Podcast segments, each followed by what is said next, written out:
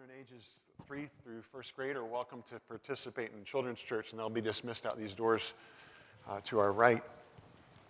And I want to ask the rest of you to open your Bibles to Romans chapter 1. We're beginning our series in Romans, as we've said, and we'll be here pretty much the whole year. Um, my goal is to be thorough enough that we really do get a sense of all that Paul is sharing with us. This is the longest of the New Testament letters, um, but I also don't want to um, get so, so detailed that we get bogged down in it. So, anyway, that's, that's the hope, that's the goal. I'm going to just look at the, the welcome, the intro. As Paul begins his letter, he has, uh, as he's prone to do, uh, a little bit of a run on sentence. So his greeting goes for seven verses, and uh, I, I, love the example that this gives to us. Uh, Paul frequently, you'll catch him, and we know it's under the inspiration of the Holy Spirit, but he just sometimes can't stop, can't help himself but talking about who God is and what God's done in his life. And that, that convicts me. When's the last time I was really guilty of that? Um, you know, where I couldn't stop proclaiming his goodness. I couldn't stop declaring his praises for who he is and what he's done in my life. That seems to be kind of par for the course for Paul. Let's stand in honor of God's word. I'm going to read verses 1 through 7. Paul, a servant of Christ Jesus, called to be an apostle set apart for the gospel of God, which he promised beforehand through his prophets in the Holy Scriptures concerning his Son, who was descended from David according to the flesh and was declared to be the Son of God in power according to the Spirit of holiness by his resurrection from the dead, Jesus Christ our Lord, through whom we have received grace and apostleship to bring about the obedience of faith for the sake of his name among all the nations, including you who are called to belong to Jesus Christ. To all those in Rome who are loved by God and called to be saints, grace to you and peace from God our Father and the Lord Jesus Christ.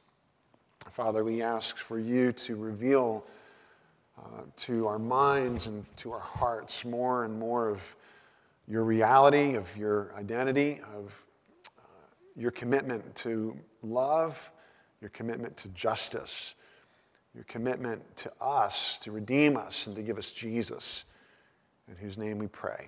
Amen. Please be seated. This is, uh, as I mentioned, Paul's longest letter in, um, among the 13 that we have recorded in the in the New Testament, um, it's, I think, uh, a general consensus that he wrote more than 13 letters. We just, in God's providence, only have 13 of those that he actually wrote. And this is the longest. And this letter gives us uh, the clearest outline of what is the gospel. And it's not an accident that in the New Testament you've got the four gospels and then the book of Acts, which was written by Luke, who wrote the Gospel of Luke. So you've sort of got the Gospel authors, first five books of the New Testament, and then you got Romans. Um, Romans is the longest letter in the New Testament. It's also sort of the most theologically rich, and, and it has a priority.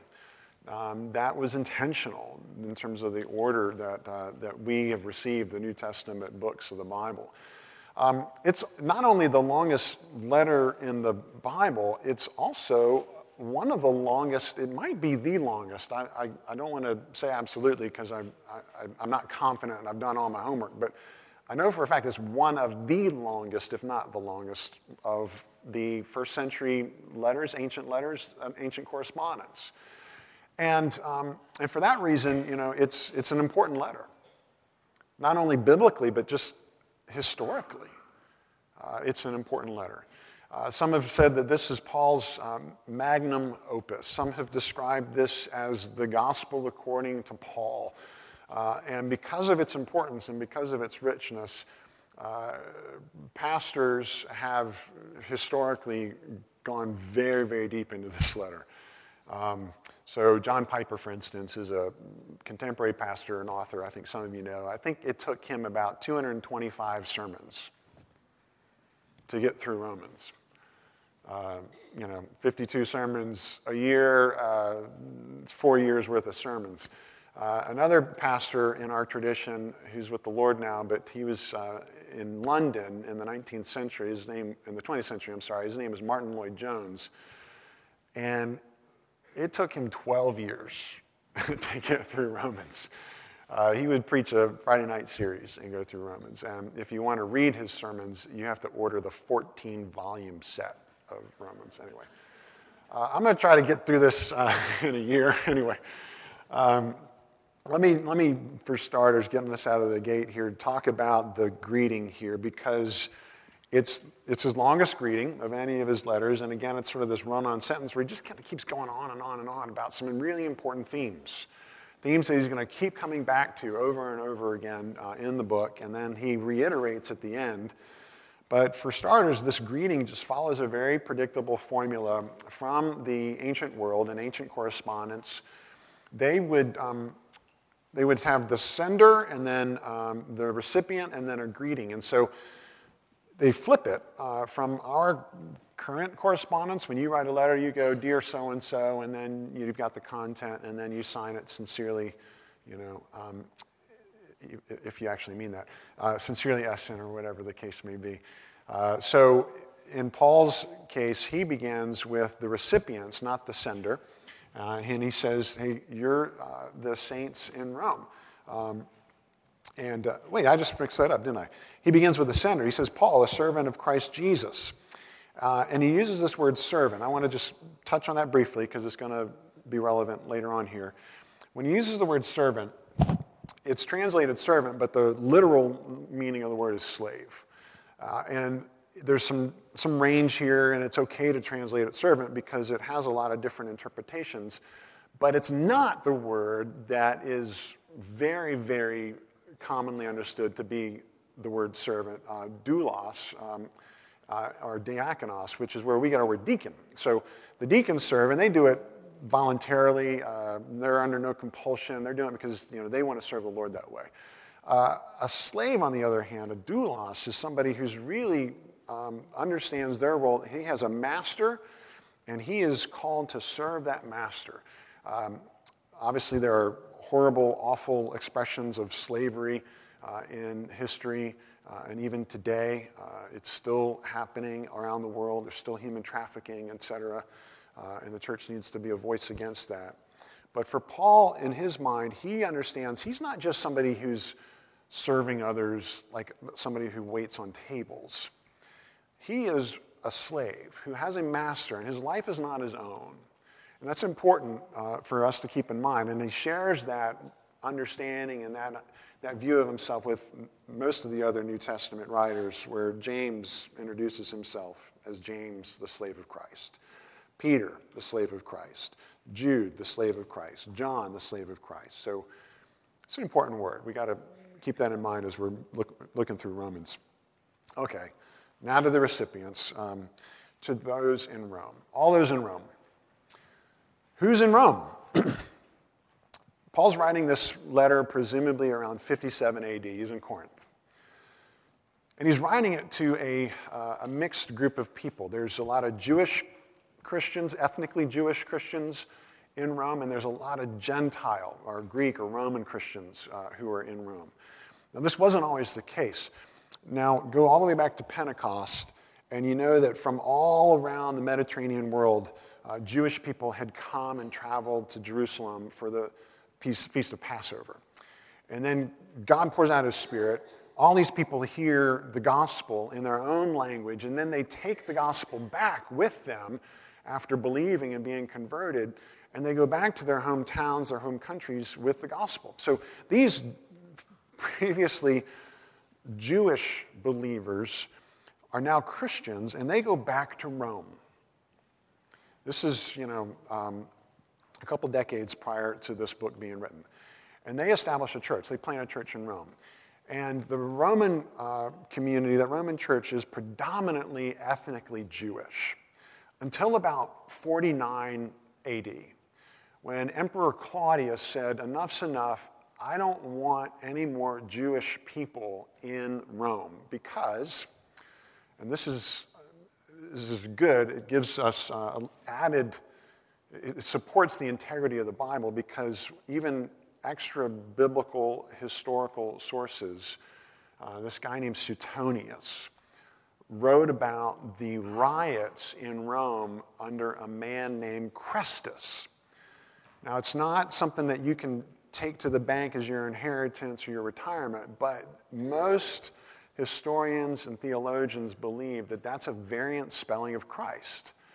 That Claudius, in order to keep the peace in Rome and in order to maintain you know, a, a culture and a, and a society that has undiluted allegiance to the emperor, he didn't want anybody that wouldn't call the emperor Lord living in Rome.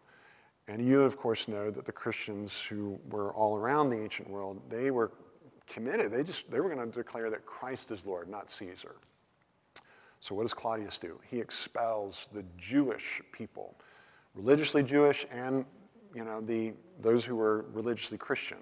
If you had a Jewish background, you were gone. So in 49 AD, all the Christians leave, and then in 54 AD, Claudius dies. And with his death go um, his edicts. They are no longer, they expire. They're no longer valid. So the Jewish community returns to Rome in 54 AD.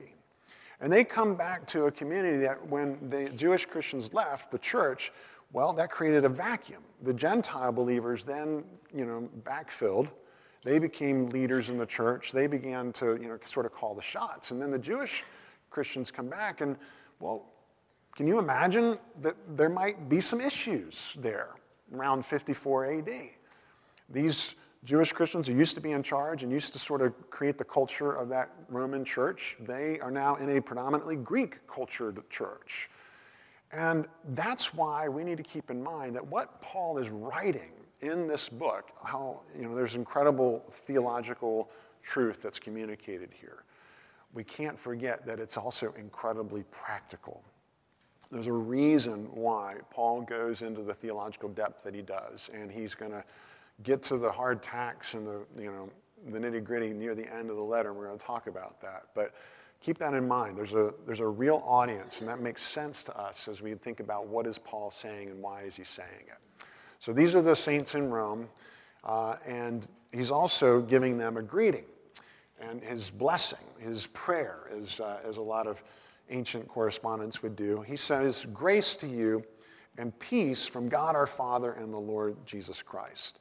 Um, generic letters back in that time in the Greek world, Roman world, would use the word grace as their general greeting, their generic sort of prayer. It's like, you know, we use the word dear. Uh, well, you know, we're putting some of our financial figures together as we're doing, preparing for tax season. Imagine writing a letter and you go, Dear IRS. Um, you don't really mean it, but it's just sort of commonplace. You use the word dear. They would use the word grace, same way. Paul means it though. And he doesn't just say grace in a way that all of the sort of the Gentile, Roman, and Greek community would go, okay, he's speaking our language, but he adds the word peace. Why would he add peace? He sort of mixes up what's normal. He adds peace because that's the Jewish greeting shalom. Grace to you and peace. To you who have a, you know, Gentile background and peace to you who have a Jewish background. You're now one. You're one community, one church, and you've got to get along. You've got to learn how to love one another and show mercy to one another, as, uh, as Paul's going to continue to share throughout his letter. So that's the pattern of the greeting. What's the content of the greeting? There's a few things I think are worth pointing out. He uses the word called three times here. Verse 1, he says he's called to be an apostle. Verse 6, he says that the Roman Christians there were called to belong to Jesus Christ. And then in verse 7, he says you're called to be saints. When Paul talks about being called, he understands that his life is not his own. There's a calling on his life. He's called to be an apostle, and he's, he's even set apart for the gospel of God. There's a, there's a distinction you know, that his life bears. He's called by God, called to be an apostle, set apart for the gospel. And then he turns uh, to the church in Rome and he says, You were included in the gospel, in God's call, and you're called to belong to Jesus Christ. And then in verse 7, he says, To all those in Rome who are loved by God and called to be saints, that they're loved by this God and they are called to be like this God who's not just loving, but he's also holy. They're called to be like the one who's calling them. This isn't just true of the Roman church, where Paul's talking about the reality of a calling on his life and on the people in Rome and their lives, but it's true for us too. God doesn't change, and the way, his way of relating to his people is the same.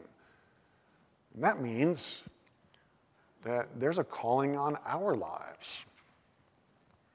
There's a calling on your life. There's a calling on my life. And it's God calling us. He's calling us to be saints.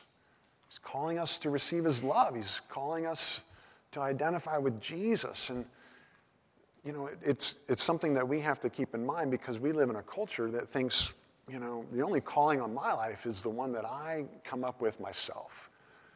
It's my job. Uh, I'm going to go and get an education. I'm going to go get a job. I'm going to go kind of make something of myself. And I'm going to I'm going to determine my path. And while it's wonderful and good and a blessing that we live in a, in a country, we live in a culture where we have great freedoms, and people, yeah, if you work hard, generally you can accomplish some neat things in your life. And we're responsible to do good with what God's given us. But we also sometimes become immune or we forget that that's not all that we enjoy. We not only enjoy a responsibility to do something with our lives that you know makes sense to us and that seems to bring us pleasure and so on, but but there's a, an objective outside calling on our lives too that reminds us my life's not my own, and your life isn't your own. There's a calling on your life, and that means that you're not your own. That means that God's got a, a say in how you live and what you do. It means that you also owe Him a response. There's a responsibility to live your life consistent with the call that God has given you. And that's, that's a, a, disturbing thing and a comforting thing. It disturbs us because, wait a minute, I thought I was calling my own shots. And then you realize, well, man, if I'm just alone in this world calling my own shots, that's not very comforting. I need help. And God says, I'm your Lord and I'm your shepherd and I'm going to lead you and I'm going to guide you. There's a calling on our lives. There's a calling on our lives by God to know God, to know about Him. Um, this, these callings come from the one who's wooing us and calling us to Himself. Um, last Sunday, all right, we're snowed out, and I'm trying to think, well, you know, how do we, what do we do this morning? You know, we're going to do a little family church. We're going to um, read a psalm, have some prayer, and then I thought, well, let's watch a sermon. Um, so um, some of you know who Ravi Zacharias is. And um, I remember hearing about him when I was in college. And he's, he's brilliant, um, incredibly intelligent, goes around the world and speaks to people who generally are sort of agnostic, don't really you know, know what they think about God, maybe even haven't heard of Jesus Christ. And he speaks to all of the really smart people in these cities and in these countries and in these cultures. So Ravi Zacharias, in giving this sermon, was talking about the, the privilege of knowing God. And he quotes from someone who some of you have heard of, who was a preacher in the 19th century uh, named Spurgeon. And this was what Spurgeon said about knowing God. He said that the highest science, the loftiest speculation, the mightiest philosophy which can ever engage the attention of a child of God is the name, the nature, the person, the work, the doings, and the existence of the great God whom he calls his Father. There is something exceedingly improving to the mind in a contemplation of the divinity. Spurgeon goes on to say that he who often thinks of God will have a larger mind than the man who simply plods around this narrow globe, Nothing will so enlarge the intellect, nothing so magnify the whole soul of man as a devout, earnest, continued investigation of the great subject of the deity. Uh, by the way, Charles Spurgeon was 20 years old when he gave that sermon. Um, Spurgeon knows, Spurgeon knew, Ravi Zacharias knows what Leon Morris says that God is the most important word in this epistle. Romans is a book about God. Do you want to know about God? Is God someone you're trying to get to know better? Or um, maybe you think you've got God figured out um, you're ready to kind of move on to the, the next intellectual pursuit. Uh, as if, you know, what's in this book and what God has been doing uh, to create the world and redeem the world is something that you can put in a box and, and put to the side and then move on to study something like investments or gardening. Um, you know, what we're here to do is learn more about God. God is the great subject of our lives, and He's got this call in our lives, and we want to know the one who's called us. So, how do you get to know God better? Well, obviously through His Word, through worship, through prayer, through fellowship with other believers, through all the things that we do as church that I know can sometimes feel like you're going through the motions until you remember why am I doing this? Why am I here? If you're new here and if you're new to even the gospel or new to this whole discussion about who is God, um, chances are you've seen a lot of kind of weird Christians. And sometimes that can even put people off to wanting to pursue God and know Him better. But, you know, look at Jesus. Jesus is the clearest picture that we have of who God is. And if we want to know God better, we got to know Jesus better. And that's the subject of Paul's letter as he focuses on Jesus. Romans is about who God is, about his love, and about his mercy, and about his justice, and about his righteousness, and it's about what God has done. He sent Jesus. He sent Jesus to be our Redeemer and to love us and to show us His mercy. And that, that means that we've got to respond. Um, Paul uses this expression, the obedience of faith. So those who belong to Christ are bound to Christ. Paul says he's a slave to Christ, and we owe our master obedience. And you know the language here is the obedience of faith. So a bunch here. Let me walk through it here real quickly about the content of what that faith is about. It's a faith in God. Verse 1, Paul says that it's about the gospel of God, uh, the good news of God. It's the good news about God, and it's the good news from God. They're kind of one and the same.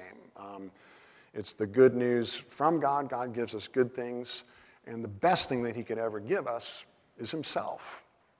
So it's good news from God, and it's good news about God. And it's something that's not new, it's been promised. As you look in verse 2, it's, you know, Paul says, hey, this has been talked about, proclaimed in the prophets and the Holy Scriptures. And, uh, and when we see Jesus, we see the fulfillment of all that God's been communicating to his people. And when, it's, when you look at Jesus, Paul says two things about him. Verses 3 and 4, he says that the Son was descended from David, King David, the Jewish King David meaning that the son of David, this promised king, would establish God's people on the earth. He would be the king that everybody had been waiting for, and he was promised through this lineage that this would be a human king who would come and he would restore God's people on the earth. But he's not just a human king. In verse 4, we're told that he's also declared to be not just the son of David, but the son of God He's declared to be the Son of God in power according to the Spirit of holiness by his resurrection from the dead. So he's not just a human king, uh, he's the divine king. He's fully human and he's fully God, and he had to be both because he was the one who was going to reconcile God and sinful humanity. And that declaration happened through his resurrection from the dead. So if he was raised from the dead, that means something was prerequisite to the resurrection, and that was the crucifixion. And Jesus was crucified in order to take away the sentence for sin that humanity deserves. The, the thing about Jesus is that he came and he gave complete and total obedience to God. fulfilled the law perfectly, never messed up, never had a bad day, never lost his temper, never just had a short curse word, uh, you know, leave his mouth, or nothing, never had anything like that, that we sort of just assume is small potatoes. Much less did he do anything major uh, that was against God. And he lived this perfectly fulfilling um, life of obedience to God. And instead of being, you know, uh, in a sense, just raised up and glorified as we sort of think good works will do, Jesus goes to the cross. Jesus dies the death and suffers the sentence that somebody who's guilty would undergo. And he did that as a substitute. He did that to take the place for you and me who have rebelled against God, who do deserve judgment. And Jesus stood in the gap and said, I'm going to take that judgment on myself. I'm going to absorb it into myself. I'm going to take the death penalty for sin. And then when I ra- raise from the dead, that means this sentence is done. It's paid. It's fulfilled. There's no more death sentence for those who are in Christ. This is the, the summary of what Paul's going to go on to say throughout the, the book of Romans about how we can be, the fancy theological word is justified in God's sight. How we can be just as if we never sinned and can enjoy that re- restored relationship with God for an eternity. And Paul says that what we owe the one who's called us into this relationship with him is the obedience of faith. Do you believe what God is communicating to us? Or will we refuse to believe that? Will you give him the obedience of your faith to say yes to Jesus and then give him your faithful obedience, which is to say, yes, Jesus is my Savior, and then, yes, he is also my King, and I'm going to live the way he calls me to live. There's a calling on my life. This is the obedience of faith for the sake of God's name, for the sake of his praise, as we are turned into people who no longer live for ourselves, but who live for Him. And this is all of Paul's message in the beginning, and then let me jump and fast forward to the end of Romans. Um, if you go to the bookstore or pick up a, a, book at home or whatever, and you turn to the introduction, and uh, in the introduction, you read the author saying, Hey, this is what I'm going to write about. And then you, you know, flip the pages and you go to the end to the conclusion, and then the author says, Hey, this is what I wrote about. Um, Paul does the same thing. He gives these bookends to the book of Romans. So go to the end of Romans, chapter 16, the last verses of the book of Romans, beginning in verse 25.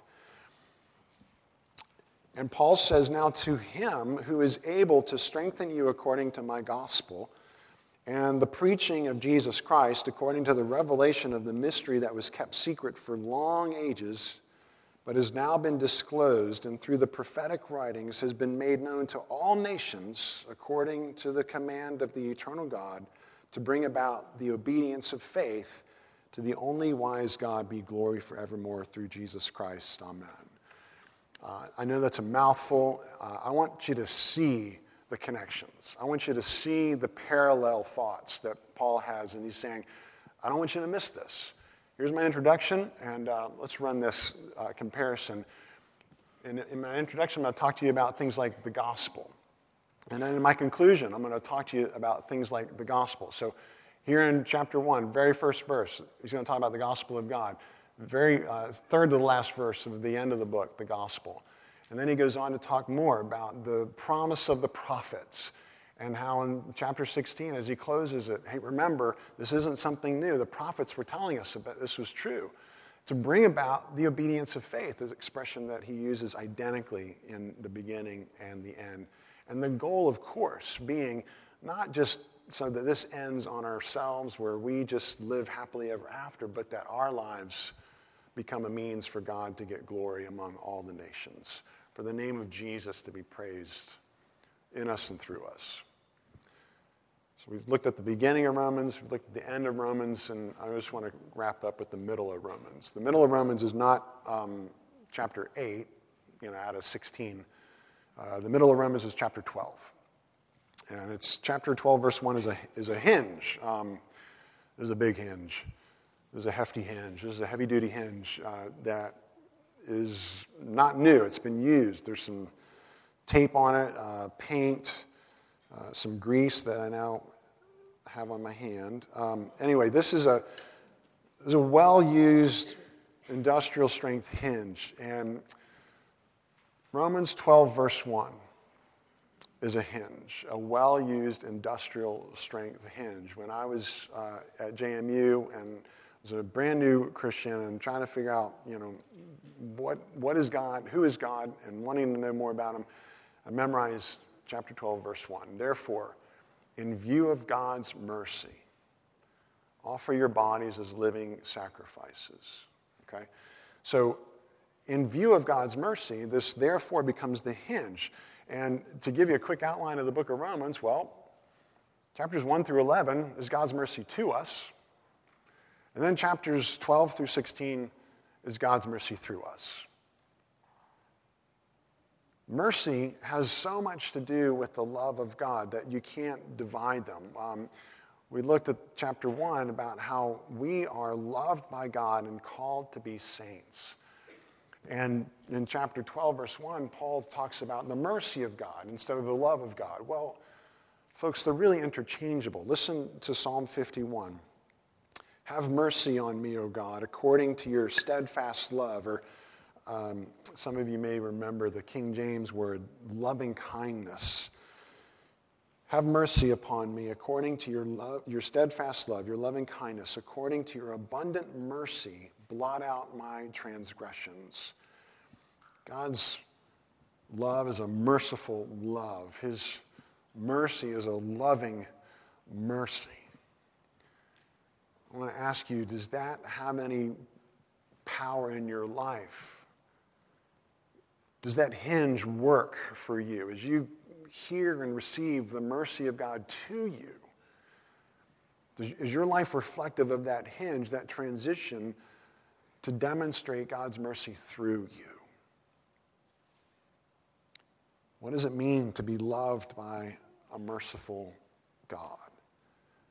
For Paul, it was this hinge to live the rest of our lives in view of God's mercy and impacts everything. So let me conclude with just a series of questions.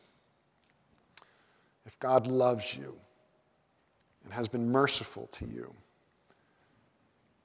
if God loves you and has been merciful to you, are you loving and merciful to your friends?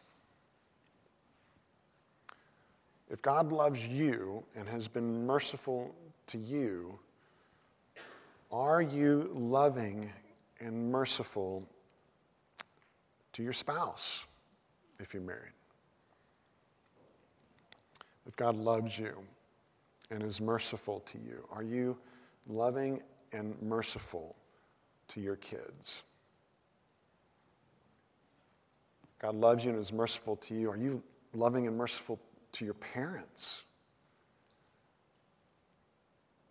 You loving and merciful to your roommates? Are you loving and merciful to your coworkers?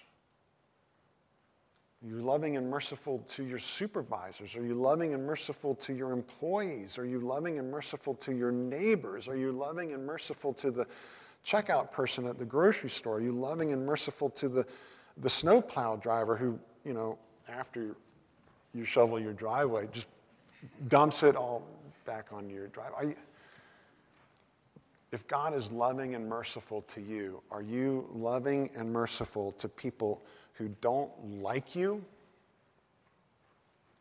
who make fun of you, and who make things hard for you.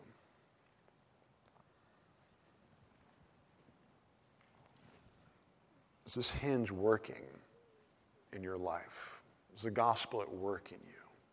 Is the mercy of God to you expressed through you? How will people know that God is loving and merciful to you if they don't experience the love and mercy of God through you.